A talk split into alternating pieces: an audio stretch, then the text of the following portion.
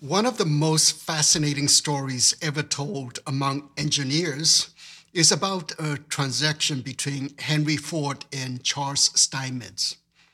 Steinmetz uh, was a brilliant engineer born in Germany and escaped to the United States in 1888. General Electric discovered his talent and recruited him. He was only four feet tall due to his deformity, but people called him the little giant because of his outstanding inventions and scientific contributions to electrical engineering.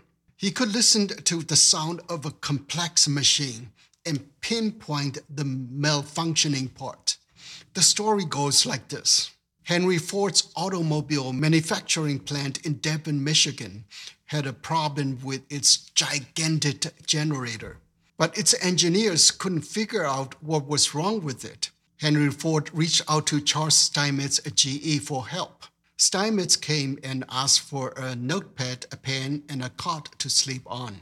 He listened to the generator for two days and night and scribbled computations notes on his notepad. On the second night, he asked for a letter, climbed up, make a chalk mark, and left a note asking the engineers to open the plate at the mark and replace the 16 windings from the field coil.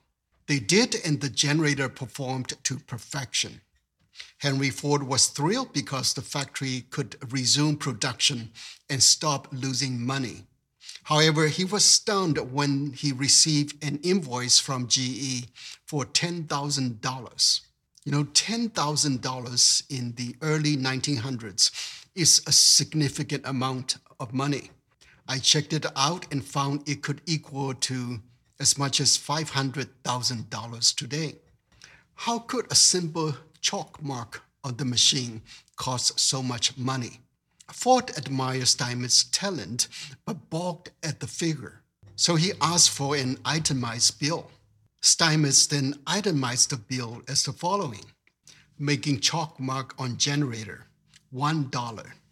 Knowing where to make the mark, $9,999.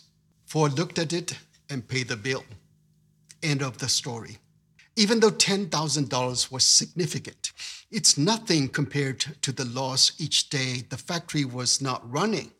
I'm thinking, would it be nice if someone could put a chalk mark in this broken world and show us exactly one thing we need to fix to restore a harmonious world? How about our own life? Would it be nice if someone could put a chalk mark on our life to show us one simple change we can make to make our life run smoothly? The good news is that Jesus has put a chalk mark on our lives and shown us one thing we must change to find inner peace and joy living in this fallen world. It's a very simple change, but it may not be easy. Simple doesn't always mean easy. But it's always good to know that we don't have to make a complicated effort to attain and maintain peace and joy. Today, we'll explore Jesus' teaching of the top number one secret to inner peace and joy based on this week's scripture lesson and discover how to live in heaven on earth. Let's begin. Hi, in case we haven't met yet, I'm Sam Stone, the light keeper. You are the light of the world, and I am the keeper. No pun intended. It's my calling to help you shine your brightest so that God is glorified in you and you are satisfied in God. The scripture lesson for today is from the Gospel according to Matthew chapter 20, verses 1 to 16. Listen to the word of the Lord. For the kingdom of heaven is like a landowner who went out early in the morning to hire laborers for his vineyard. After agreeing with the laborers for the usual daily wage, he sent them into his vineyard. When he went out about nine o'clock, he saw others standing idle in the marketplace. And he said to them, You also go into the vineyard, and I will pay you whatever is right. So they went. When he went out again about noon and about three o'clock, he did the same. And about five o'clock, he went out and found others standing around. And he said to them, Why are you standing here idle all day? They said to him, Because no one has hired us. He said to them, You also go into the vineyard. When evening came, the owner of the vineyard said to his manager, Call the laborers and give them their pay, beginning with the last and then going to the first. When those hired about five o'clock came, each of them received the usual daily wage. Now, when the first came, they thought they would receive more, but each of them also received the usual daily wage. And when they received it, they grumbled against the landowner, saying, These last worked only one hour, and you have made them equal to us, who have borne the burden of the day and the scorching heat. But he replied to one of them, Friend, I'm doing you no wrong. Did you not agree with me for the usual daily wage? Take what belongs to you and go. I choose to give to this last the same as I give to you. Am I not allowed to do what I choose with what belongs to me? Or are you envious because I am generous? So the last will be first, and the first will be last. Matthew 20, verses 1 to 16. Blessed are those who delight in God's word. Thanks be to God. With this parable, Jesus wants us to know what the kingdom of heaven is like so that we can check if we can fit in. Otherwise, you might go to heaven, but you won't enjoy it there. According to C.S. Lewis, hell is where some people freely choose to go because they find heaven doesn't serve their interest. In hell, they can enjoy competition, ego trip, and self importance. In hell, people are rewarded according to their merit. For the self serving, heaven is unfair, unjust, and unsavory. Jesus warns us ahead of time to let us know that the kingdom of heaven could be upside down from human expectation. The last will be first, and the first will be last. Surprised? This parable is called the parable of the laborers in the vineyard. The vineyard represents heaven, the owner represents God, and the laborers are us. It's one of many parables Jesus told to describe what the kingdom of heaven is like. He says, For the kingdom of heaven is like a landowner who went out early in the morning to hire laborers for his vineyard. Matthew 21. Based on this and other kingdom parables, Jesus reveals that the key to the kingdom is grace. The kingdom of heaven runs on grace, not justice.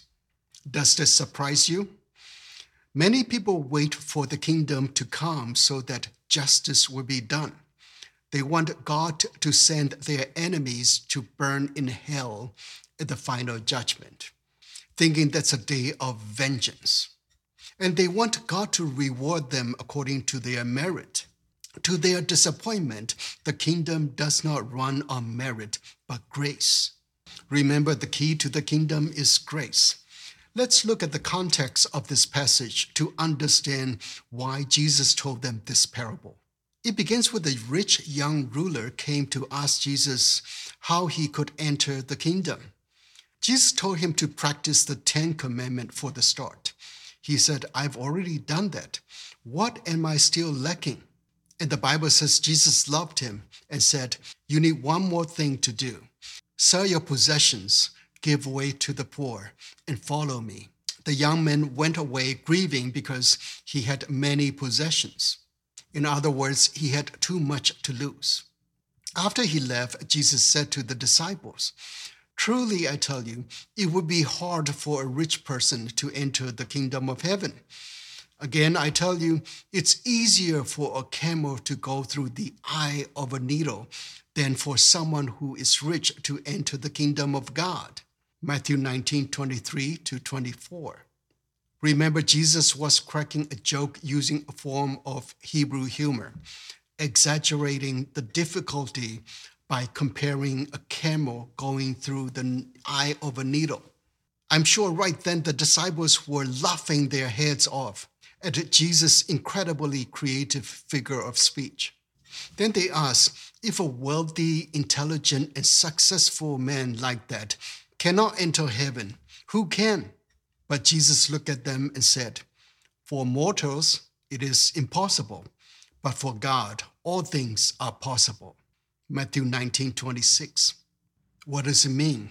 It implies this young man will enter the kingdom not because of his wealth, education, or merit, as most people think, but because of God's grace. God's grace makes the impossible possible. Then Peter seemed jealous when he realized that this young man would enter the kingdom of heaven through grace without following Jesus' instruction to sell his possessions and follow him. Then Peter said in reply, Look, we have left everything and follow you. What then will we have? Matthew 19 27. We know Peter had a big mouth. He talked his mind. But there's a tone of grievance. If someone like that young man who sacrificed nothing would get to heaven for free, what do I get? I deserve more, or it would be unfair, unjust, and unsavory. He sounded like the big brother of the prodigal son. And Jesus said, And everyone who has left houses or brothers or sisters or father or mother or children or fields for my name's sake will receive a hundredfold and will inherit eternal life. But many who are first will be last, and the last will be first. Matthew 19, 29 to 30. Jesus assured them that none of them had sacrificed in vain. But they must know the kingdom of heaven does not practice the first come, first served policy. They will be generously rewarded, but not because of their merit, because the key to the kingdom is grace. Grace means every believer will receive the blessings, but not according to their seniority, intelligence, or merit as Peter's question implied. In order to help them understand this truth, Jesus told them the parable of the laborers in the vineyard. The landowner hires some people to work in his vineyard in the morning, offering them the usual daily wage, which is one denarius. These early workers represents Peter and the 12 disciples. Then he went out several times during the day to hire more people to come in at different times. At about five o'clock, he went out and found others standing around. And he asked them, Why are you standing here idle all day? They said to him, Because no one has hired us. He said to them, You also go into the vineyard. Matthew 26 to 7. I'm sure these laborers must be very grateful to finally get hired after waiting for almost the whole day. They almost went home hungry. Then Jesus said, When evening came, the owner of the vineyard said to his manager, Call the laborers and give them their pay, beginning with the last and then going to the first. When those hired about five o'clock came, each of them received the usual daily wage verses 8 and 9. It seems Jesus wants to make a point by having the manager pay the laborers in reversed order. Those who came last got paid first. Now, when the first came, they thought they would receive more, but each of them also received the usual daily wage. Verse 10. This verse is addressed directly to Peter's question Look, we have left everything and followed you. What then will we have? The answer is that you will receive precisely according to God's grace, nothing more and nothing less. In fact, God's grace is more than abundant. But if you compare yourself with others, you would think you deserve more because you have served more. And it says, when they received it, they grumble against the landowner, saying, These last worked only one hour, and you have made them equal to us, who have borne the burden of the day and the scorching heat. Verses 11 to 12. I'm sure those are originally a group of grateful people for getting hired early and securing their income for the day. But the moment they saw the latecomers treated equally, they forget their privilege and shift their focus to entitlement. But the kingdom doesn't function that way the landlord said, Am I not allowed to do what I choose with what belongs to me? Or are you envious because I'm generous? Verse 15. The word envious is translated from the Greek idiom, literally evil eye, meaning jealousy, stinginess, envy, and greed. So we can translate it as Have your eyes turned evil because I'm generous to them. This verse reveals that they lost their initial peace and joy the moment their eyes turned evil. Evil in Hebrew tradition means being on the other side. Their gratitude turned into grudges. Even the generous boss becomes their enemy. They lost the key to the kingdom. If you want to maintain inner peace and joy, hold on to grace. Since grace is the key to the kingdom, use that to open every door when you feel locked out. For the closing, I want to give you three steps to use grace as the key to open the doors of heaven on earth so that you can maintain inner peace and joy. First, remember God's grace. Right after this parable, Jesus talked about his death and resurrection for the third time.